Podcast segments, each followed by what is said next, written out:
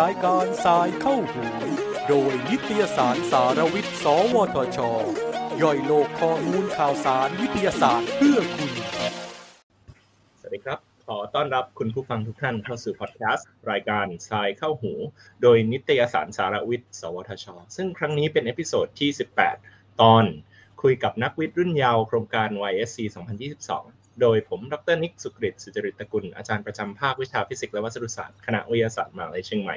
รับหน้าที่เป็นผู้ดำเนินรายการคุยในวันนี้นะครับ ซึ่งโดยเรื่องราวที่เราจะคุยกันวันนี้เนี่ยก็จะเกี่ยวกับโครงการการประกวดโครงงานของนักวิทยาศาสตร์รุ่นเยาว์หรือโครงการ YSC นะครับซึ่งเป็นอีกหนึ่งเวทีการแข่งขันที่เปิดโอกาสให้เยาวชนไทย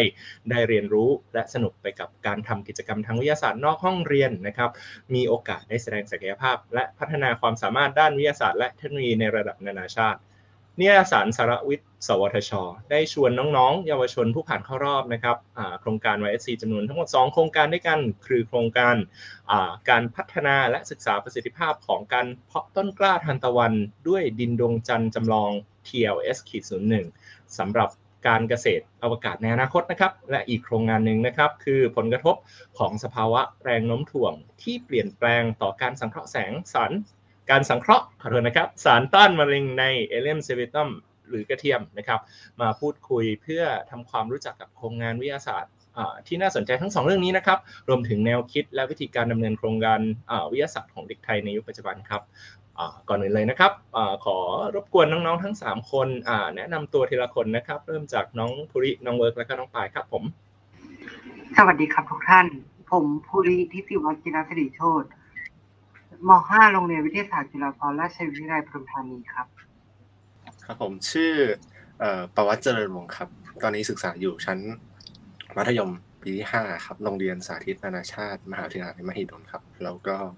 ผมทำเรื่อง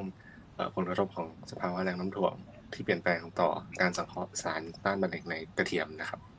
ครับ สวัสดีครับ ผมชื่อเล่นชื่อเวิร์กนะครับนายปราดยากิติพงศ์เจสิริครับ ผม ก็ ตอนนี้ก็อยู่ชั้นมัธยมศึกษาปีที่ห้าครับที่โรงเรียนวิทยาศาสตร์จุฬาวิทยโรงเรียนวิทยาศาสตร์ราชวิทยาลัยจุฬาภรณ์ปทุมธานีครับก็ทำโครงงานอยู่ตรงนี้ครับผมครับโอเคครับผม ยอดเยี่ยมนะเป็นโครงการที่น่าสนใจทั้งสองโครงการนะครับ ก็ก่อนที่เราจะลงไปในรายละเอียดนะครับ อยากจะขอรบกวนอาจารย์อาร์มช่วยอธิบายถึงโครงการไวซีหน่อยครับว่าเอเป็นโครงการเกี่ยวกับรายละเด็กๆมัธยมจากทั่วประเทศเนี่ยสามารถเข้าไปเข้าร่วมโครงการนี้ได้ยังไงครับ ครับขอบคุณมากครับ ก็จริงๆเนี่ยสทชเนี่ยก็จะมีกลุ่มเป็นหน่วยงานที่ดูแลเรื่องการจัดกิจกรรมเพื่อพัฒนาศักยภาพของเยาวชน ทางด้านวิทยาศาสตร์และเทคโนโลยี นะครับซึ่งก็จะมีหลายโครงการนะครับ อย่างอย่างเช่นโครงการ JCP นะครับ โครงการมีจริงๆ มีอีกเยอะมากเลยนะครับ YSC เนี่ยเป็นหนึ่งในโครงการที่พยายามผลักดันให้เยาวชนระดับมัธยมศึกษาเนี่ยได้เข้าร่วมโครงการแล้วก็ร่างเป็นเหมือนโครงงานวิทยาศาสตร์ขึ้นมา แล้วเขาก็จะให้ระยะเวลาทำช่วงหนึ่ง พร้อมกับเงินทุนก้อนก้อนหนึ่งนะครับ แล้วก็หลังจากนั้นเนี่ยเขาจะมานำเสนอผลงานกัน แล้วก็มีการ คัดกลุ่มส่วนหนึ่งนะครับ เพื่อไปแข่งขันต่อยังโครงการ ISEF นะครับ ก็ชื่อ Regeneron ISEF ที่ประเทศสหรัฐอเมริกาครับ อืมครับ ก็เป็นโครงการที่คัด เลือกน้องๆมัธยมจากทั่วประเทศนะครับ แล้วก็ส่งโครงการเข้าไปแข่งขันในระดับเวทีระดับนานาชาตินะฮะไปถึงอเมริกาเลยนะครับเยี่ยมมากเลยฮะตะกี้ก็ได้ยินหัวข้อโปรเจกต์ที่น่าสนใจนะเลยอยากจะขอถามน้องภูริหน่อยนะครับ ช่วยเล่าให้ฟังหน่อยครับว่าเจ้าโครงการการพัฒนาและศึกษาประสิทธิภาพของการเพาะต้นกล้าทันตะวันได้ดินดงจันจำลองเนี่ยเป็นโครงการที่ทำอะไรมีที่ไปที่มายังไงบ้างครับยินดีครับ ก็คือว่าสำหรับโครงงานนี้เนี่ยครับ กลุ่มของเราโดยเฉพาะเออตัวผมกับเวิร์กเนี่ยครับสนใจเกี่ยวกับด้านอวกาศ แล้วก็เกี่ยวกับสุขภาพและเกี่ยวกับด้านการแพทย์ครับ พวกเราก็เลยคิดที่จะทำโครงงานที่เกี่ยวข้องกับเออเกี่ยวกับพืชเพื่อนำไปปลูกในอวกาศทำให้นักบินอวกาศเนี่ยครับ มีคุณภาพชีวิตหรือมีสุขภาพที่ดีขึ้นครับ พวกเราก็เลยติดต่อไปที่ภาควิชาพฤกษศาสตร์คณะวิทยาศาสตร์ มหาวิทยาลัยมหิดล ซึ่งต่อมาก็ได้รับคำแนะนำจากท่านอาจารย์อุตนีพิจกรรมในการติดต่อไปยังห้องปฏิบัติการที่ของอาจารย์อาร์มครับอืมครับก็เลยก็เลยได้มาร่วมโครงการแล้วมี supervisor เป็นอาจารย์อาร์มนะครับ ดีเลยครับดีเลยครับ อีกครั้งอาจารย์อาร์มก็ได้แนะนำให้ผม นำดินโนนการจำลอง TS01 ของบริษัทสเปซแซเป็นผู้ผลิตมาใช้ในการทดลองนี้ครับ ซึ่งจุดนี้ก็จะทำให้โครงงานของกลุ่มเรามีความโดดเด่นมากยิ่งขึ้นครับผม อืมครับ ผมโหน่าสนใจเลยน่าสนใจเลย อ่า ทีนี้เรามี2โปรเจกต์ที่จะคุยกันวันนี้นะครับเราอยากจะขอถามน้องปายนิดนึงครับว่าแล้วโครงการผลกระทบของสภาวะแรงน้ำถ่วงที่เปลี่ยนแปลงต่อการสังเคราะห์สารต้านมะเร็งในกระเทียมล่ะครับเราได้รับแรงบันดาลใจมาจากอะไรครับผมครับก็แรงบันดาลใจของผมก็จริงๆก็เป็นคือผมก็เจอมาเป็นประสบการณ์โดยตรงนะครับ ก็พอดีผมมีเพื่อนที่เรียนด้วยกันนะครับเขาก็เป็นคนที่ ขยันมากๆเลยครับหลายคนจริงๆมีหลายคนนะครับเขาก็เป็นคนที่เรียนดี แล้วก็ผมก็เป็นผมว่าให้เกียรติเขามากๆครับ แล้วผมก็พอรู้จักเขาได้มากขึ้นครับ ผมก็มารู้ว่านอกจากที่เขาต้องเรียนด้วยครับเขาก็ต้องมีไปดูแลคนที่เขารักเลยครับอย่างเช่น คุณพ่อคุณแม่เขาซึ่งเขาก็คุณว่าคุณแม่คุณพ่อคุณแม่เขาก็เป็นเป็นโรคมะเร็งครับ ผมก็ด้วยความที่เป็นเพื่อนเพื่อนเพื่อนร่วมชั้นด้วยกันนะกับหลายๆคนนะก็อยากที่จะช่วยเขานะครับ เพราะว่าแค่เรียนก็หนักแล้วนะครับ ก็เลยเป็น ผมก็เลยคิดว่าผมก็เลยคิดว่าโรคมะเร็งเป็นโรคที่น่ากลัวแล้วก็ผมก็อยากอยากที่จะมีผลต่อการมีผลต่อวงการการแพทย์เรื่องโรคมะเร็งครับ แล้วก็อีกประสบการณ์หนึ่งนะครับ ที่ผมไปเจอมานะก็อันนี้ก็เป็นตอนเด็กๆเหมือนกันนะครับ ก็ พอดีคุณแม่ผมเขาเป็นคนที่ชอบกินข้าวต้มมัดนะฮะแล้วก็ก็มีเป็นคุณตาคนหนึ่งครับ ที่เขาขายข้าวต้มมัดตอนเด็กๆผมก็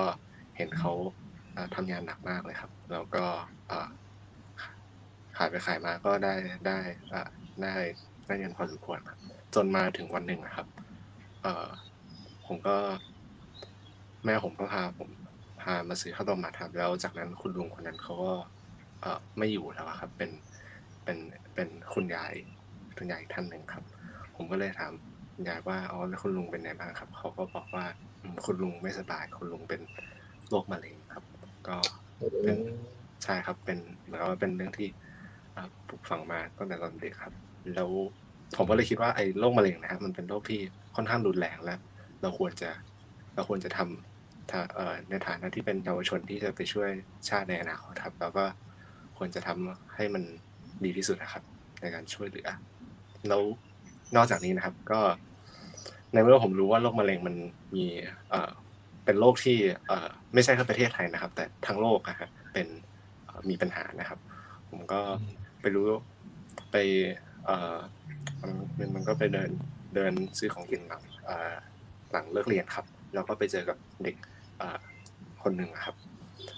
ดูเขาก็เหมือนกับว่าจะหลงหลงมาครับ ผมก็เลยนั่งคุยกับเขาสักแบบหนึ่งครับเขาคุยไปคุยมาก็สนิทกันเรื่อยๆครับแล้วก็จนผมก็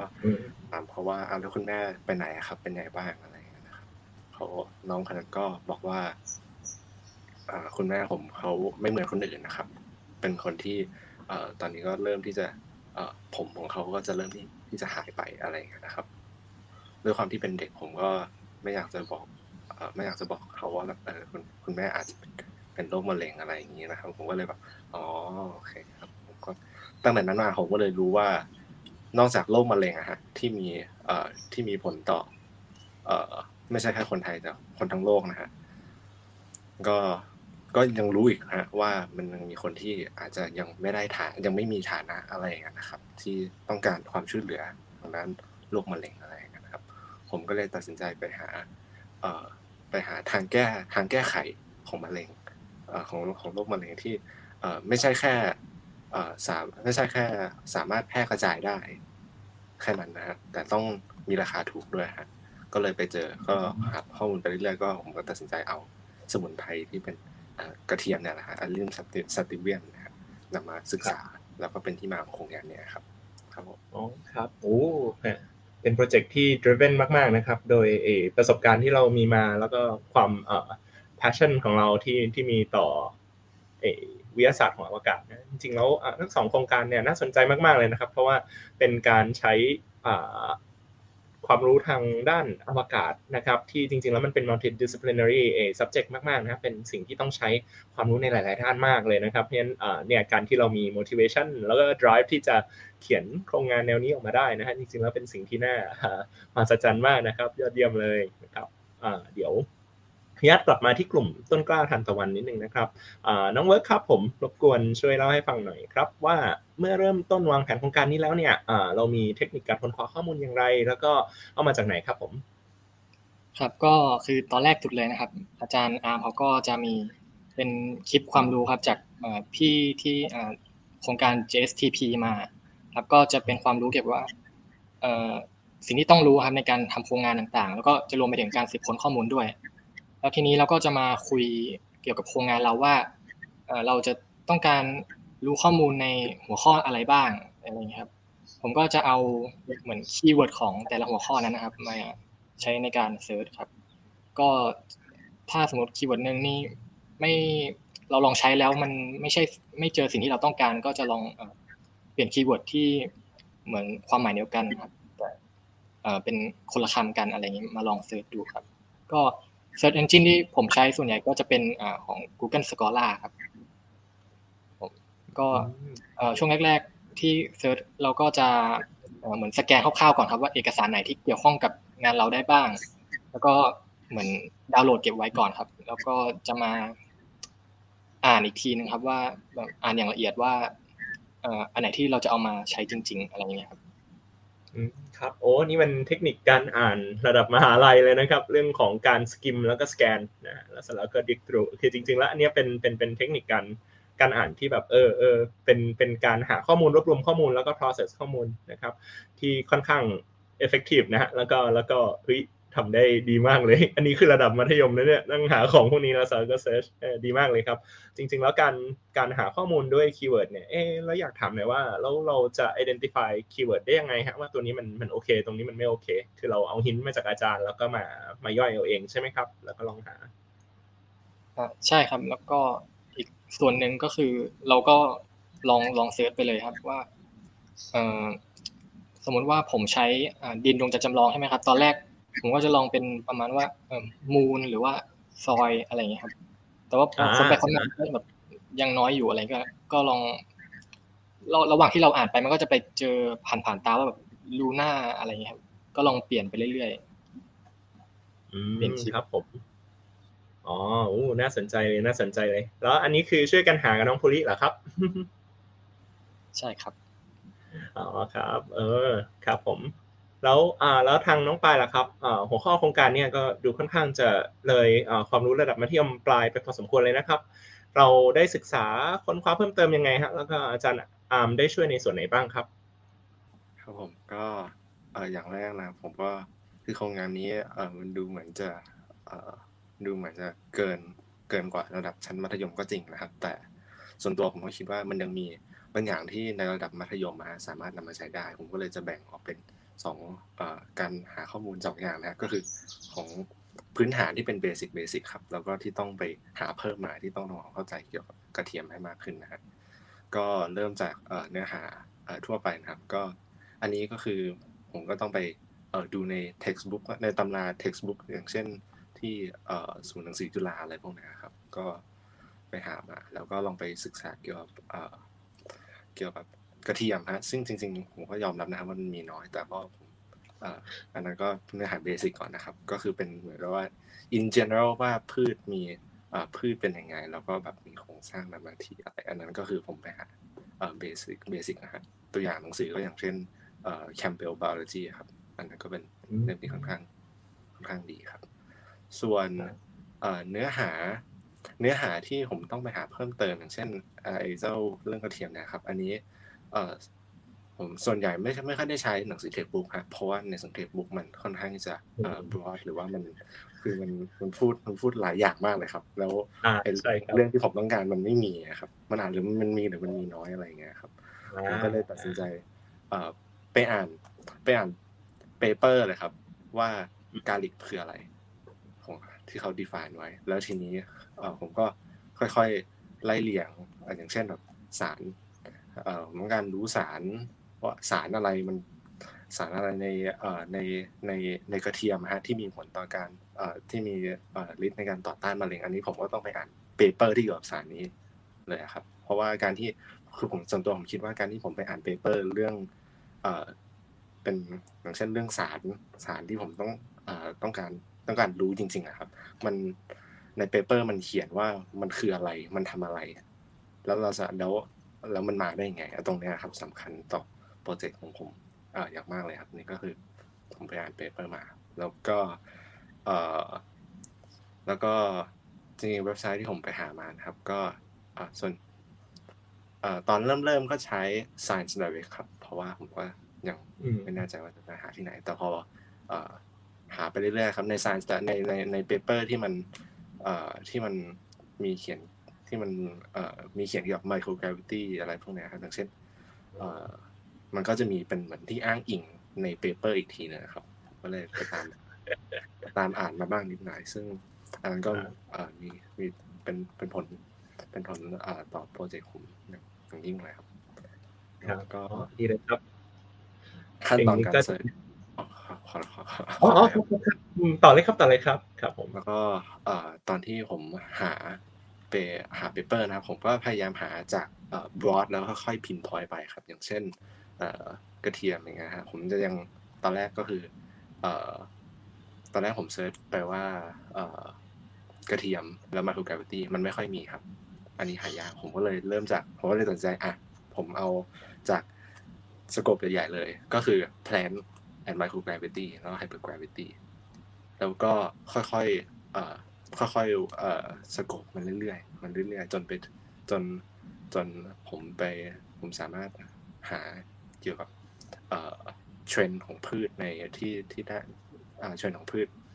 เทรนด์ของผลกระทบเอ่อของพืชในสภาวะ microgravity แล้ว hypergravity อย่างเงี้ยครับ ค่อยๆ scope ไปเรื่อยๆครับอืมครับผมโอ้ดีเลยฮะ ดีเลย จริง ๆ อันนี้ก็น่าสนใจนะครับ เพราะว่ามันคือโดยมากเวลาที่เรา หา แล้วมันไม่เจอ paper ไม่เจออะไรเลยเนี่ยอ่ามันเป็น sign ของข่าวดีและข่าวร้ายพร้อม ๆ กันนะครับ ก็คือข่าวข่าวดีคือเรากำลังเรากำลังทำอะไรที่ยังไม่เคยมีคนทำนะครับ ข่าวร้ายก็คือมันเป็นอะไรที่เราไม่เราไม่มีอะไรอ้างอิงเหมือนกันเพราะไม่มีคนทำนะครับ ซึ่งจริง ๆ ตรงนี้เนี่ยอ่าการที่เราเรา dig into a a อ่า field of research ที่มันโหมัน มันใหม่ไปเลย แล้วก็เป็น combination ของของที่แบบเอ้ยโอเค เราสนใจอันนี้นะ สนใจอันนี้นะ สนใจอันนี้นะเนี้ยอ่ามันก็กลายเป็นว่าโอเค หมายความว่า base background เนี่ยเราจะต้องหาจากของหลาย ๆ อย่างมาประกอบกันเอาเอง ซึ่งอันนี้ก็คือสิ่งที่เราทำนะครับแล้วแคมเบลนี่คือต้องเอาไม้จิ้มฟันยันเรือลบเลย เราไม่สามารถหากระเทียมในหนังสือ textbook เล่มนั้นแน่นอนหนาเป็นปึ้งเลยนะครับ แต่ก็เออถือว่าขยันมากนะอ่านแคมเบลจบมาตอนนี้นี่คือแบบโหดนะครับ ครับผมงั้นต่อไปอยากจะขอเรียนถามอาจารย์นามหน่อยครับว่าสิ่งที่ท้าทายที่สุดนะครับ โดยในการดูแลนะครับ ทีมนักเรียนที่แบบโอ้เปี่ยมศักยภาพมากนะทั้งสามคนเนี่ยนะครับในโครงการ YSC ทั้งสองทีมเนี่ยคิดว่ามันมีอะไรที่มัน challenging ที่สุดบ้างครับ อืม จริง ๆ ความท้าทายเลยนะครับ คือเรื่องการจัดการเวลา แล้วก็เรื่องสถานที่ เพราะว่าทั้งทั้งทีมจุฬาภรปทุมเนี่ย ก็อยู่ไกลใช่ไหมครับแล้วก็เป็นช่วงที่ไม่สะดวกกับการเดินทางอย่างยิ่งนะครับ คือบางทีเนี่ยการที่จะได้เหมือนกับมาเจอกันมาคุยกัน แล้วก็คุยงานกันต่อหน้าเนี่ยมันก็จะอีกอารมณ์หนึ่งแต่ตอนนี้ทุกครั้งที่เราคุยกันเนี่ยคือทางซูมเท่านั้นนะครับ ยังไม่เคยได้เจอตัวกันเลยนะครับ ก็อ๋อต้องนัดกันบ่อยๆนะครับก็พยายามตามและจริงๆยอมรับว่าส่วนมากเนี่ย เด็กจะเป็นคนตามด้วยนะครับครับอาจารย์ครับมาคุยกันอาจารย์ครับมาคุยกัน ซึ่งยอมรับว่าตื่นเต้นเหมือนกันเพราะว่า ถ้าเกิดเป็นสมัยก่อนเนี่ย อาจารย์มักจะเป็นคนตาม ต้องตามจี้ ตอนนี้คือโอ้ยแย่ละเราโดนเด็กๆตามว่าทำยังไงดีก็บางทีก็ โอ้คืนนี้แล้ว เด็ก ๆ นัดคุย ต้องทำนู่นทำนี่อะไรอย่างนี้นะครับ แล้วก็อีกเรื่องหนึ่งคือเรื่องการการพยายามไกด์ให้ให้โครงงานมันเกิดเป็นรูปเป็นร่างขึ้นมา เพราะว่าเด็กๆเนี่ยข้อดีคือจินตนาการเขาสูงมากทุกคนเลยนะครับ ทุกทุกทั้งสามคน แต่ว่าเมื่อ เวลาจะเขียนโครงงานขึ้นมาเพื่อใช้เเพื่อใช้ส่งให้ YSC เนี่ยมันต้องนึกถึงทั้งระยะเวลาที่จำกัดด้วยนะครับ นึกถึงงบประมาณ นึกถึงสถานที่นะครับ แล้วก็ความรู้พื้นฐานที่เด็กๆมีคือมันมันต้องไปด้วยกัน ก็อันนี้ก็จะเป็นอีกเรื่องหนึ่งที่ challenge แต่ว่ายอมรับเลยว่าหลาย ๆ ครั้งที่บอกว่าเออตรงนี้ไม่ต้องทำได้ไหม เพราะว่ามันอย่างงู้นอย่างนี้อย่างนั้น เด็กๆก็จะบอกว่าอาจารย์ครับ แต่ผมค้นคว้ามาแล้ว มันอย่างงู้นอย่างอย่างนั้น แล้วก็ โอ้ตายแล้วเด็กๆเขาคือคนเรื่องนี้มา โอเคครับ drive ได้ครับเป็นเรียนผมนิทำนะยมนะครับ อืมก็คือจริง ๆ แล้วเนี่ยต้องถือว่าเราเรียนรู้ไปด้วยกันนะครับครับมันไม่ใช่ว่า ผมเป็นคนสอนเด็กๆอย่างเดียวอืมแต่เด็ก ๆ เนี่ย ก็สอนเล่าให้อาจารย์ฟังได้ด้วยว่าสิ่งที่เขาค้นคว้ามาเป็นอย่างไร แล้วก็ทำไมเราถึงอยากทำเรื่องนี้ขึ้นมานะครับ โดยสรุปแล้วก็คือ ตื่นเต้นที่เห็นนักเรียนมัธยมเนี่ยสามารถค้นคว้าข้อมูลได้ด้วยตัวเองนะครับ สามารถสรุปได้ด้วยตัวเอง แล้วก็มี passion ในการทำงาน โดยที่เราไม่ต้องไม่ต้องไปปลุก passion นั้นขึ้นมานะครับเขามีของเขาอยู่แล้วการ follow up passion นั้น จริง ๆ มันก็เป็นการเติมไฟให้พวกเราในฐานะอาจารย์เหมือนกันนะครับใช่ผมคือจริง ๆ ทั้งทั้งสองฝ่ายเนี่ยก็คือเติมเต็มซึ่งกันและกัน นี่นี่อืมครับ โอ้ยยอดเยี่ยมเลยฮะครับ อ่างั้นอ่าเดี๋ยวอยากเจะขอกลับไปถามกลุ่มต้นกล้าทันตันหน่อยครับช่วยเล่านิดนึงครับว่าทางโรงเรียนได้สนับสนุนโครงการนี้ในรูปแบบไหนบ้างครับ อยากจะขอเริ่มจากน้องภูริศหน่อยครับ ครับผมอย่างแรกเลยนะครับ ก็คือทางโรงเรียนวิทยาศาสตร์จุฬาภรณ์นะครับได้เล็งเห็นถึงประโยชน์และความสำคัญของการทำโครงงานวิทยาศาสตร์ครับ ก็เลยมีรายวิชาโครงงานวิทยาศาสตร์ในชั้นเรียนขึ้น แล้วก็มีครูที่สอนในรายวิชาโครงงานคอยสอนหลักการทฤษฎีรวมถึงชี้แนะ และให้คำปรึกษาในการวางแผนการทดลองต่างๆ ในเบื้องต้นนะครับ ว่าตัวแปรหรือว่าสมมติฐานต่างๆ มันสมเหตุสมผลไหมครับ อย่างที่สองก็คือทางโรงเรียนเนี่ยครับเออได้มีการให้นักเรียนจัดหาครูที่ปรึกษาโครงงานภายในโรงเรียนครับ ซึ่ง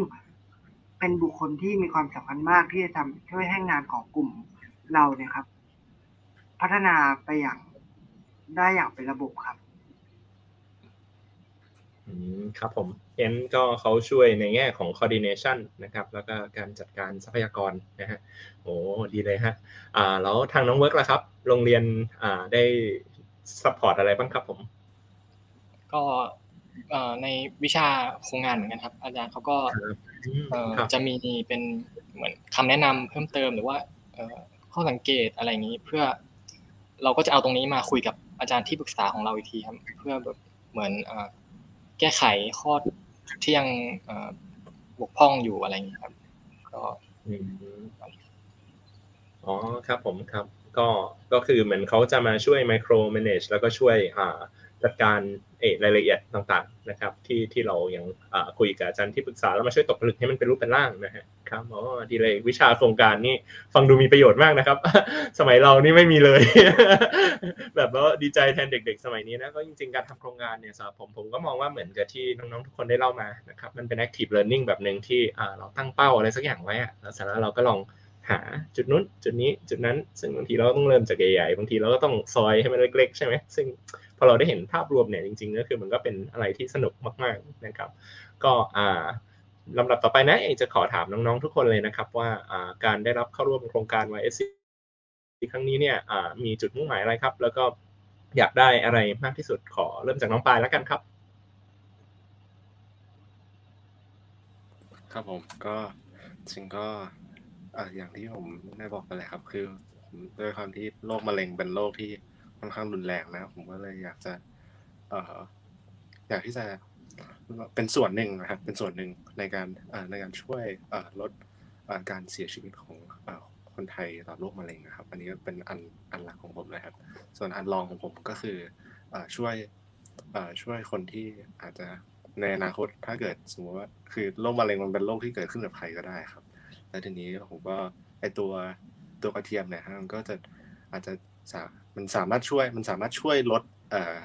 เอ่อความเป็นไปได้ในการเกิดโรคมะเร็งได้ครับอันนี้ก็อันต่อมาอืมครับอะอันนี้ก็ชัดเจนนะครับ keyword คือความเข้าถึงได้นะครับ แก้ไขโรคมะเร็งนะครับ ราคาถูกนะคนซื้อได้นะครับราคาถูกดีใช่มากเลยครับใช่เลยครับผมเยี่ยมเยี่ยมมีสโลแกนชัดเจนนะครับ ครับผมอ่า แล้วน้องภูริล่ะครับ อ่า คิดว่าการเข้าร่วมโครงการใน YSC นี้มีอ่าจุดมุ่งหมายอะไรฮะอยากได้อะไรมากที่สุดครับผมครับสำหรับตัวผมนะครับเอออยากให้โครงงานนี้เป็น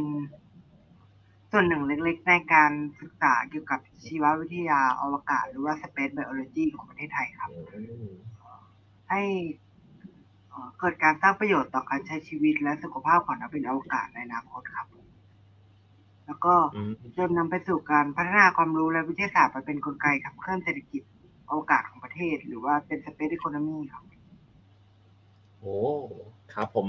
คือตะกี้มีสองเทอมนะครับ คือคำว่า space biology แล้วก็ space economy นะฮะอยากจะขอให้น้องภูริพูดเพิ่มอีกนิดนึงได้ไหมครับว่าเอ๊ะในในทำนองของเราเนี่ยเราเราเรามอง space economy ยังไงครับผมปฏิเสธไม่ได้เลยนะครับว่า Space Economy เป็นสิ่งที่มีความน่าสนใจแล้วก็มีความสำคัญเกี่ยวกับการ ศึกษาด้านอวกาศรวมทั้งเป็นตัวที่สะท้อนความก้าวหน้าทางด้านวิทยาศาสตร์อวกาศของประเทศเราครับ ซึ่งผมคิดว่าการที่เราผลักดันในโครงงานเล็ก ๆ อันนี้รวมถึงหลาย ๆ โครงการที่สวทชทำอยู่ รวมถึงหน่วยงานภาครัฐต่าง ๆ นะครับ ก็ช่วยผลักดันเศรษฐกิจอวกาศของประเทศไทยให้มันมีการพัฒนาไปอย่างดีขึ้นในอนาคตอันใกล้ ครับหายอ๋อครับผมก็คือเรามองถึงภาพรวมของการอินทิเกรตทุก ๆ อย่างในทางด้านเศรษฐกิจที่มันเกี่ยวกับทางอวกาศนะครับอ๋อครับดีเลยครับดีเลยจริง ๆ คือแบบเป็นอะไรที่ driven มาก ๆ นะครับ แล้วก็ไม่ว่าจะเป็น space biology หรืออ่า space economy นะทุกอย่างจริง ๆ คือแบบมันเป็นอะไรที่บูรณาการมากนะทุกอย่างที่เกี่ยวกับ space นะอย่างตรงนี้เราลงไปในแง่ของการเอาดินมาใช้ในการเกษตรเพื่อเพื่อผลผลิต ให้ให้ที่ที่ที่มันมี consumption มีมีมี demand มีทุกอย่างนะซึ่งอันนี้ก็แบบเออน่าสนใจเลยครับ เป็นภาพรวมที่ดีมากๆครับอ่างั้นต่อไปครับผมน้องเวิร์คครับอ่าอยากได้อะไรจากโครงการนี้ครับ แล้วก็อ่าจุดมุ่งหมายคืออะไรครับ ครับอ่อก็อยากจะแชร์ความรู้ของเราหรือว่าความความคิดเห็นอะไรเงี้ยครับ กับเพื่อนๆคนอื่นที่อ่อทำโครงงานด้วยกันเนี้ยครับ แล้วก็ อยากจะได้คำแนะนำจากอาจารย์หรือว่านักวิจัยท่านต่างๆครับมาช่วยทำให้โครงงานนี้สำเร็จแล้วก็เอาไปใช้ได้จริงครับ อืมครับผมเป็นเป็นอะไรที่ goal oriented มากๆนะฮะครับจริง ๆ สไตล์ของ Network นี่ออกมาแนวแบบว่า เออ เรา identify subject identify keyword แล้วก็แล้วหั่นทุกอย่างให้มันกลายเป็นงานมี framework มีอะไรชัดเจนนะครับอ่าเท่าที่ดูก็แบบเอ้ยเออ น่าสนใจนะ แล้วก็เราอ่าน่าจะน่าจะสร้างแล้วก็ทำอะไรสนุกสนุกได้กันอีกเยอะในอนาคตนะครับ เยี่ยมเลยครับ เยี่ยมเลย อ่างั้นต่อไปนะครับ ขอช่วยเล่าความรู้สึกตอนที่ตัดสินใจสมัครเข้าร่วมโครงการ YSC แล้วรู้สึกยังไงฮะหลังจากที่เฮ้ยเขาประกาศอะว่าแบบเราได้รับคัดเลือก รู้สึกยังไงฮะน้องปายครับน้องปายน้องปายกันเลยเออดีใจดีใจมากๆเลยครับ เพราะว่าเอ่อเพราะเพราะว่าไอ้โปรเจกต์อันเนี้ยครับเป็น จริงๆเป็นโปรเจกต์วิทยาศาสตร์อันแรกที่ผมทำเลยนะครับโอ้อันนี้โปรเจกต์วิทยาศาสตร์อันแรกเพราะว่าเออเพราะว่าผมผมผมเอ่มผมไม่เคยทำมาตั้งแต่ตอนตอนป .6 อะครับช่วงนั้นก็เว้นมาค่อนข้างนานแล้วก็ เอ่อตอนนั้นก็จริงๆก็ไม่ได้ตอนมต้นก็ไม่ได้ตั้งใจเรียนเท่าไหร่ครับ ใช่ครับ ก็เลยผมก็เลยรู้สึกว่าโอ้โหโอ้จริงๆผมสามารถมี impact ถ้าผมสามารถเข้าได้ขนาดนี้ผมว่าผมคิดว่าผมผมผมสามารถทำให้ไอโครงงานผมมันสามารถเกิด impact ต่อเอ่อสังคมไทยเราได้ครับ ก็เรื่องเรื่องมะเร็งนะครับผมอยากมีส่วนร่วมจริงๆครับครับผมครับ เยี่ยมเลยฮะเยี่ยมเลย ก็เอาจริง ๆ ก็มันเหมือนจะเป็นเทรนด์อยู่พอสมควรนะครับ เอ๋ก็คือเอาเอาง่ายๆนะยกตัวอย่างอย่างตัวผมเองก็ตอนสมัยเรียนมัธยมเนี่ยโอ้โหวิทยาศาสตร์มันมันมันมีหลายอย่างอะมันมีแกงโฮรวมกันเยอะเกินไปจนเรารู้สึกว่าเรียนแล้วไม่สนุกเงี้ย เออก็แบบเอออย่างตัวผมเองก็ต้องจะสอบเข้าแผนกวิทย์เงี้ยก็ต้องสอบซ่อมวิทยาศาสตร์เยอะมากเลยครับ เกรดอย่างเละเลย แต่พอมันแตกออกมาเป็นชิ้นๆเงี้ยเราพอเราหั่นได้เป็นชิ้นๆ เราสามารถ digest ได้แล้วเราก็สามารถที่จะเลือกได้ว่าเอ้ยโอเคอ๋อเราชอบฟิสิกส์นะอะไรเงี้ยชอบอันนู้นชอบอันนี้นะก็คือมันก็คล้ายๆ กับไอ้ที่เราทำเนาะว่าเรารู้สึกว่าเออเรามี passion อย่างเนี้ยคือจริงๆ passion เราไม่จำเป็นต้องมีกับทุกอย่างนะครับ แต่ว่าจริงๆเอ่อ นักวิทยาศาสตร์สิ่งที่สำคัญที่สุดก็คือการที่เราสนใจแล้วก็โฟกัสกับอะไรสักอย่างหนึ่งแล้วก็เลือกที่จะเรียนรู้ทุก ๆ อย่างที่มันเกี่ยวข้องกับสิ่งสิ่งนี้จริง ๆ แล้วโจทย์พวกนี้เราต้องใช้เวลาแล้วลองหาหาดูนะครับแล้วฟังดูจากที่ฟังปายพูดเนี่ยก็ยูก็ดูเป็นคนที่เฮ้ยหาของพวกนี้แล้วเสร็จแล้วก็ได้ passion ได้ drive ได้อะไรมา แล้วก็ลองทำในสิ่งที่อยากจะทำนะครับ อันนี้อันนี้เจ๋งมาก ๆ เลยครับผมครับ อ่าต่อไปครับขอถามภูรินะครับภูริอ่ารู้สึกยังไงบ้างฮะตอนเขาประกาศตู้มมาว่าเฮ้ยอยู่ได้เข้าร่วมโครงการนี้นะโปรเจกต์นี้จะทำยังไงดี อ่า รู้สึกยังไงครับ ครับ เอ่อ ขออนุญาตย้อนกลับไปตอนที่ เอ่อ เริ่มแรกก่อนที่จะ เอ่อ ประกาศครับ ก็คือตอนที่ตัดสินใจสมัครเข้าร่วมโครงการ YSC นะครับ ส่วนตัวผมรู้สึกตื่นเต้นมากเลยครับ เพราะว่าครั้งนี้เหมือนเป็นการแข่งโครงงานวิทยาศาสตร์ครั้งแรกของผม แล้วก็ในขณะเดียวกันก็ลุ้นไปด้วยว่าข้อเสนอโครงงานที่เราส่งไปเนี่ยครับ จะได้รับการคัดเลือกในรอบแรกหรือเปล่าพอทราบผลว่าผ่านการคัดเลือกในรอบแรกแล้วครับ มันรู้สึกดีใจครับ เพราะว่ามันเป็นสิ่งตอบแทนเล็ก ๆ ที่เกิดจากความมุ่งมั่น และความพยายามของเออผมกับ work มาตลอดหลายเดือนครับ ผม อีกครั้งก็รู้สึกดีใจที่ว่า ในรอบถัดไปก็จะได้รับคำแนะนำจากนักวิทยาศาสตร์รุ่นพี่ คณะกรรมการผู้เชี่ยวชาญในสาขาวิชาชีววิทยา ซึ่งสิ่งซึ่งเป็นสิ่งที่มีประโยชน์อย่างมากต่อการพัฒนางานของกลุ่มผมแล้วก็กลุ่มปายให้ดีขึ้นครับ อีกครั้งก็จะได้รู้จักกับ เพื่อนที่สนใจในสาขาวิชาเดียวกันด้วย ซึ่งในอนาคตข้างหน้าครับ ผมก็อาจจะได้ร่วมงานทางวิชาการกับเพื่อนๆเหล่านี้ครับ ผมก็เลยมองว่าอันนี้เป็น โอกาสที่ดีที่ต้องขอบคุณโครงการ YSC ที่เล็งเห็นถึงแนวคิด และความสำคัญของโครงงานพวกเราทั้งสองกลุ่มทำให้เราจะได้รับโอกาสและประโยชน์ต่างๆ มากมายในอนาคตครับครับผมยอดเยี่ยมเลยครับ ขอบคุณครับภูริอ่าแล้วอ่าเวิร์กแล้วครับ ความรู้สึกตอนที่ตัดสินใจสมัครเข้าร่วมโครงการ แล้วก็ตอนเขาประกาศออกมารู้สึกยังไงครับ ผม ตอนอ่าตัดสินใจเข้าร่วมโครงการนะครับ ก็รู้สึกลุ้นแล้วก็ ตื่นเต้นนะครับ เพราะว่าคนที่มาแข่งกันนะครับโดยเฉพาะอย่างสาขาชีววิทยาเนี่ยครับก็ค่อนข้างจะเยอะครับ ก็แต่พอประกาศออกมาว่าติดแล้วก็โล่งโล่งใจครับ ก็ดีใจดีใจด้วย แล้วก็แต่ในขณะเดียวกันก็เหมือนตื่นเต้นด้วยครับ ตื่นเต้นอย่างแรกก็คือ ตื่นเต้นว่าโครงงานเราที่เราแข่งไวซีครับ มันค่อนข้างจะ มีกระบวนการที่เพิ่มมาจากโครงงานที่เราส่งไปของโรงเรียนนะครับ จะจะมากกว่า แล้วระยะเวลามันค่อนข้างน้อยแล้วก็สถานการณ์โควิดด้วยอะไรเงี้ยครับ ก็ลุ้นๆอยู่ว่าจะต้องทำยังไงกับมันจะปรับมันยังไงอะไรครับตื่นเต้นอย่างที่สองก็คือเอ่อก็จะได้เปิดประสบการณ์ใหม่ได้เจออะไรใหม่ ๆ อะไรครับ เอามาพัฒนาตัวเองครับผม ครับยอดเยี่ยมเลยครับเวิร์กครับ ผมจะขอเสริมนิดนึงได้ไหมครับ ครับผมอะไรครับอาจารย์นามคือผมเองเนี่ยก็ตื่นเต้นมากเหมือนกันตื่นเต้นกว่านักเรียนด้วยถ้าจำไม่ผิดเนี่ย รู้สึกภูริส่งเมสเซจมาตอนดึกๆว่าได้ ก็เฮ้ยคือคือตอนนั้นจะนอนแล้ว คือไม่นอนเลยนะครับในเอามาดูสิพูดจริงหรือเปล่าไหนเช็คยังไงบอกมาอะไรอย่างนี้ คือตอนแรกคิดว่าหูฝาด นะครับคือต้องเห็นด้วยตาว่าอ่าได้โอเคได้ก็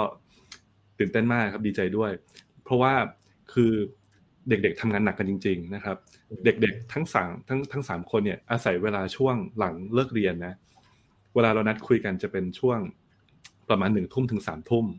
นะครับ ทุกครั้งที่คุยกันไม่เคยได้คุยกันเร็วกว่านี้เลย เพราะว่าถ้าไม่ใช่ผมติดก็เด็กๆติด ติดเรียนติดทำการบ้านติดงานกลุ่มนะครับ คือยอมรับว่าทุกกลุ่มจัดการเวลาได้ดีมากจริง ๆ นะครับ แล้วก็ ตื่นเต้นแทนนะครับ แต่ว่าอย่าลืมว่าอันนี้เนี่ยมันเป็นแค่ขั้นแรกเองนะ อันนี้คือเราแค่มีสิทธิ์ที่จะได้ทำโครงงานที่เราเสนอไปนะครับ แต่ว่าก็ยังมีต้องอเริ่มต้องเตรียมงานนะครับ ต้องปฏิบัติงานวางแผนแก้ไขนะครับเดี๋ยวมันจะมีปัญหาเกิดขึ้นตามมาแน่นอน แล้วก็วิเคราะห์ผลสรุปผลเขียนเล่มครับ ซึ่งก็อยากจะให้ทั้งกำลังใจแล้วก็ เตือนไว้ด้วยว่าไม่ง่ายนะครับ ในสถานการณ์แบบนี้ที่เราจะทำงานชิ้นใหญ่ ๆ ที่น่าสนใจขนาดนี้ขึ้นมาได้นะครับ แต่ว่ามั่นใจมากเลย ทั้งสองกลุ่มนี้ อนาคตสดใสแน่นอนครับ นี่เลยจันทาบอกว่าขนาดนี้นะฮะเจ๋งครับเจ๋งแต่เท่าที่ฟังก็เป็นโปรเจกต์ที่ยากนะฮะขนาดไม่มีโควิด ผมก็ยังนึกภาพเลยโอ้โหอันนี้ก็เป็นโปรเจกต์ที่ยากทั้งคู่เลยนะ การที่เราจะ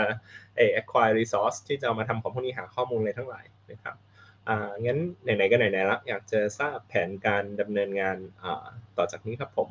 อ่าเริ่มจากน้องปายเลยแล้วกันครับว่าโปรเจกต์กระเทียมของเรานี่เราจะอ่าเราจะดำเนินงานยังไงบ้างครับครับผมก็สำหรับจริง ๆ ก็สำหรับเดือนนี้นะครับ เดือนนี้ก็เออผมเออตอนแรกวางแผนว่าจะไปเตรียมกระเทียมฮะแล้วก็นำมา pre-plant ก่อนนะนำมาปลูกก่อนที่จะเอานำไปเข้าเครื่อง clinostat ที่เอ่อทำหน้าที่เหมือนกับว่าปรับแรงเอ่อลมถ่วงให้มันต่างจากโลกต่างจาก 1G นะครับ ก็อืมนั่นแหละครับก็อันนั้นคือสำหรับเดือนเดือนเอ่อเดือนพะก่อนก่อนเดือนพฤศจิกายนเนี่ยนะครับ ส่วนเอ่อเดือนพฤศจิพฤศจิกายนจนถึงเอ่อธันวาคมนะฮะอันนี้ก็จะเป็นช่วงของเอ่อการนำการเอ่อการทดลองนะครับ ก็คือผมผมจะนำเจ้าเอ่อเจ้า ต้นอ่าต้นกระเทียมอายุประมาณ7วันนะครับมันนำไปใส่ในเครื่องคิโลสตัดแล้วจากนั้นก็นำไปทิ้งไว้สักประมาณเอ่อ60กว่าชั่วโมงนะครับ อันนี้ก็คือเป็นเอ่อเป็นช่วงเอ่อพฤศจิกายนนะครับ จากนั้นเอ่อสักเดือนธันวาคมครับ เดือนธันวาคมอันนั้นผมก็จะเอ่ออาจจะไม่ถึงเดือนธันวาคมอาจจะสักปลายปลายเดือนพฤศจิกายนนะครับ อันนั้นก็คือเดี๋ยวเอ่อผมจะต้อง กลับมากลับมาสรุปผลการทดลอง แล้วจากนั้นก็ผมคิดว่าจะเริ่มเริ่มเริ่มเขียนเริ่มเขียน report เลยครับ เพราะว่าผมกลัวว่ามันจะมีปัญหาอย่างอื่นอย่างเช่น ที่โรงเรียนผมก็งานค่อนข้างหนักนะครับ ก็ก็ต้องบริหารจัดการเวลาให้ดีๆครับ ใช่ครับอย่างที่พี่ครับพูดตั้งแต่นะครับ ใช่ครับประมาณคนั้ครับ การจัดการเวลานี่สำคัญมากๆนะเอะเจ้าไคลโนสแตทนี่มันคือไอ้เครื่องหมุนๆที่ที่ขยับจนกระทั่งอ่า effectively เมล็ดของเรานี่มันจะไม่รู้สึกว่ามันมี gravity ใช่ไหมครับใช่ครับใช่ครับ ใช่ใช่เลยครับอืมก็เดี๋ยวครับผมอันครันั้บนเดี๋ยวเอ่อผมผมเอ่อ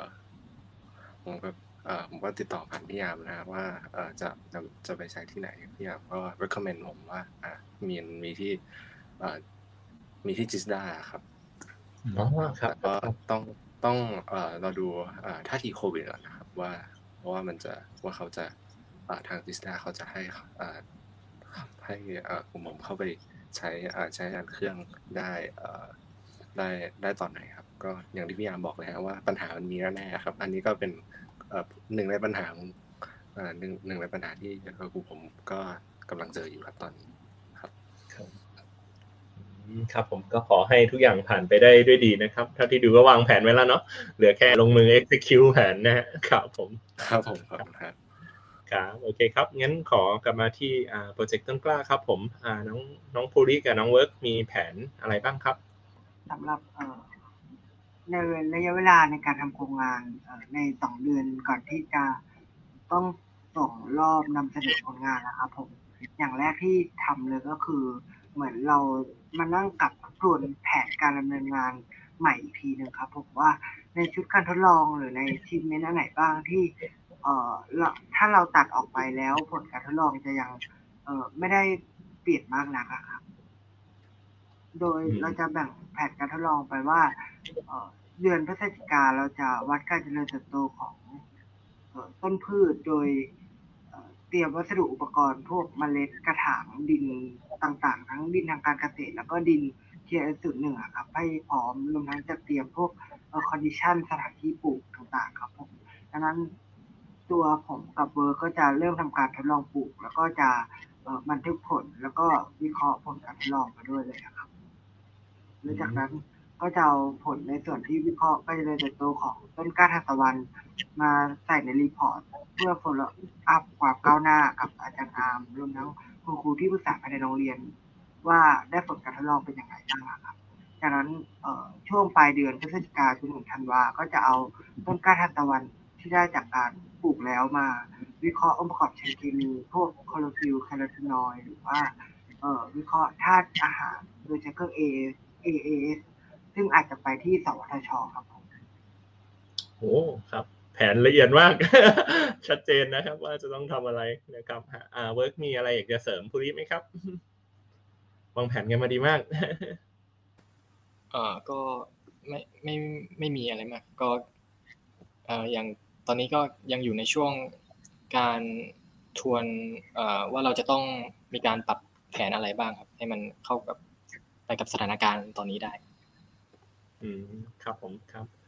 ดูเหมือนเวิร์กกับภูรินี่จะทำงานด้วย pace ประมาณกันเลยนะฮะคือวิธีการคิดคือแบบว่าเออ เริ่มจากภาพใหญ่ก่อนแล้วก็ซอยโชว์โชว์โชว์โชว์โชว์โชว์โชว์แบบอย่างตะกี้ที่แบบฟังอธิบายคือแบบโอ้ละเอียดมาก ฟังแล้วก็แบบเฮ้ยแน่นกว่าแผนวิจัยผมอีก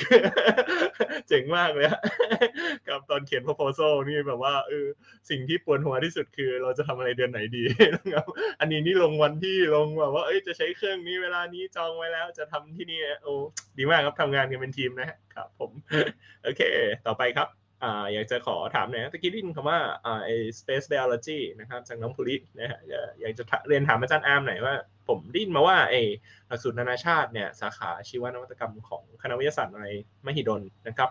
มีเปิดเรียนทางด้าน space biology ด้วยนะครับรบกวนอาจารย์อาร์มช่วยเล่าให้ฟังคร่าวๆได้ไหมครับไหนๆก็คือแบบว่าเราก็พูดเรื่องของ space เอ่อ economy space biology อะไรขึ้นมาในระดับหนึ่งละเนี่ยรบกวนอ๋ออาจารย์ครับ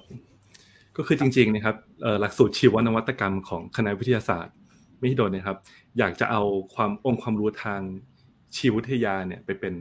เป็นนำไปใช้งานจริง ไปเป็นแผนธุรกิจไปสร้างนวัตกรรมนะครับทีนี้เนื่องจากว่า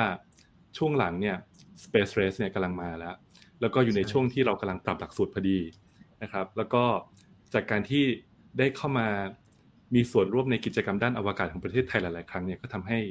ทำให้ผมเองเนี่ยเริ่มรู้จักมาว่าอ๋อจริง ๆ แล้วเนี่ยหน่วยงานอื่น ๆ ในประเทศที่เขาทำมาด้านอวกาศเนี่ยมีอะไรบ้างนะครับ แล้วก็มีใครที่ที่ที่ทำอะไรอยู่นะครับ ในช่วงจังหวะที่กำลังปรับหลักสูตรล่าสุดเนี่ยเราก็เลยเพิ่มวิชาเลือกเข้าไปด้านไปไปทางด้าน space biology นะครับก็คือเด็กๆเนี่ยจะมีวิชาที่เป็นแทร็กหลักปกติเรียนอยู่แล้ว แล้วก็ก้อนวิชาเลือกเนี่ยสามารถเลือกเรียนตามความสนใจได้นะครับเดี๋ยวจะขอยกตัวอย่างบางวิชาให้ฟังนะครับ อย่างเช่น Space Technology Outreach นะครับวิชา Plant in Space นะครับแล้วก็ Frontier in Plant Biology นะครับซึ่งวิชาเหล่านี้เนี่ยไม่ได้ผมสอนคนเดียวนะครับ อันนี้คือได้ไปทับทามวิทยากรจากจิสดาจากนาริตนะครับมชก็ไม่รอดนะครับ เดี๋ยวโดนทับทามแน่นอนมาเป็นวิทยากรนะครับ แล้วก็ทั้งหมดเนี่ยก็จะคิดว่าอย่างน้อยที่สุดทำให้เด็กๆ ที่โรงเรียนวิชาเรื่องเนี่ย ตระหนักถึงความสำคัญของอวกาศนะครับงานวิจัยด้านอวกาศ แล้วก็ถึงความสัมพันธ์ของชีววิทยาแล้วก็อวกาศ แล้วก็ถ้าเกิดเป็นไปได้เนี่ยต่อไปเมื่อเรามีกำลังคนมากขึ้น ประเทศไทยก็จะสามารถทำอะไรเพิ่มมากขึ้นได้เกี่ยวกับกิจกรรมด้านอวกาศของแห่งชาติครับ ครับ ซึ่งซึ่งวิชาเลือกเหล่านี้เนี่ยเปิดให้เริ่มเริ่มเรียนได้เทอมหน้า นะครับ ก็คืออันนี้พูดถึงผู้ฟังด้วยนะครับว่าถ้าเกิดลูกหลานหรือว่ารู้จักคนที่สนใจอยากเรียนคณะวิทยาศาสตร์อยู่แล้วนะครับทางกลุ่มสาขาวิชาชีวนวัตกรรมที่คณะวิทยาศาสตร์เนี่ยมีหลายวิชาเลือกเหล่านี้อยู่นะครับ ไม่ต้องเรียนหลักสูตรเราก็ได้ แต่ว่ามาลงเรียนได้ครับ อืมครับครับโอ้เป็นโปรแกรมที่น่าสนใจมากตะกี้ฟังก็สะดุ้งหน่อยๆนะครับ ว่า เมื่อก่อนเราจะบอกพี่พี่น้องๆใช่ไหมครับ ตอนนี้เราพูดถึงลูกหลานแล้วอ้าวมันก็ผ่านไปเร็วนะครับพี่อัพใช่ใช่ครับผมอ๋อครับครับเป็นโครงการที่น่าสนใจมากๆเลยครับ แล้วก็เป็นอ่า open เอคอร์สนะครับก็คือไม่จำเป็นต้องเป็นนักศึกษาที่ enroll กับมหาลัยนะครับ แต่ก็ยังสามารถที่จะมาลงคอร์สนี้ได้นะฮะแล้วก็มารับความรู้แล้วก็พัฒนา องค์กรวิทยาศาสตร์ไปด้วยกันนะครับวิทยาศาสตร์ทาง space นะซึ่งเหมือนที่คุยกันไว้แล้วตอนแรกนะว่ามันเป็น multidisciplinary นะเป็นของที่ต้องใช้อะไรหลาย ๆ อย่างรวมกันมากนะแล้วน้อง ๆ ทั้ง 3 คนนะครับที่มาวันนี้ก็วิสุดอะสุดอะต้องแบบเออต้องต้องศึกษาอะไรหลาย ๆ อย่างมากเราไม่ได้รู้ด้านเดียวแล้วมันพอนะจริง ๆ ก็คืออันนี้มันก็เป็นตัวอย่างของการบูรณาการศาสตร์หลายอย่างเข้าด้วยกันนะครับ ก็ในช่วงสุดท้ายนี้นะครับวันนี้นะครับก็ต้อง ขอขอบคุณอาจารย์อาร์มน้องภูริ น้องปาย และน้องเวิร์กนะครับ ที่ได้มาร่วมพูดคุย แล้วก็บอกเล่าถึงโครงงานวิทยาศาสตร์ที่น่าสนใจมากๆนะฮะทั้งสองโครงงานนะครับ เชื่อว่าผู้ฟังนะครับทางบ้านนะที่เป็นน้องๆเยาวชน คุณครู อาจารย์ ตลอดไปจนถึงผู้ปกครองนะครับ ก็คงได้รับความคิดดีๆนะฮะแล้วก็นำเอาไปใช้ประยุกต์นะครับ กับการเรียนหรือการทำโครงงานวิทยาศาสตร์แน่นอนนะฮะซึ่งตรงนี้เนี่ยก็ต้องขอขอบพระคุณทุกท่านนะครับ ที่ติดตามรายการสายเข้าหู โดยนิตยสารสารวิทย์ สวทช แล้วกลับมาพบกับสารวิทย์ความรู้วิทยาศาสตร์ต่างๆนะครับ ไม่ว่าจะเป็นวิทยาศาสตร์ทั่วไปวิทยาศาสตร์เทคโนโลยีหรือว่าเป็น space technology นะฮะก็จะเราก็จะแบบ cover ทุก ๆ อย่างนะครับที่น่าสนใจนะครับในตอนหน้านะครับก็งั้นตอนนี้นะครับ ผมดรนิกสุกฤตเศรษฐริตกุลและแขกรับเชิญทุกท่านนะครับ ก็ต้องขออำลาคุณผู้ฟังทุกท่านไปก่อนนะครับ สวัสดีครับ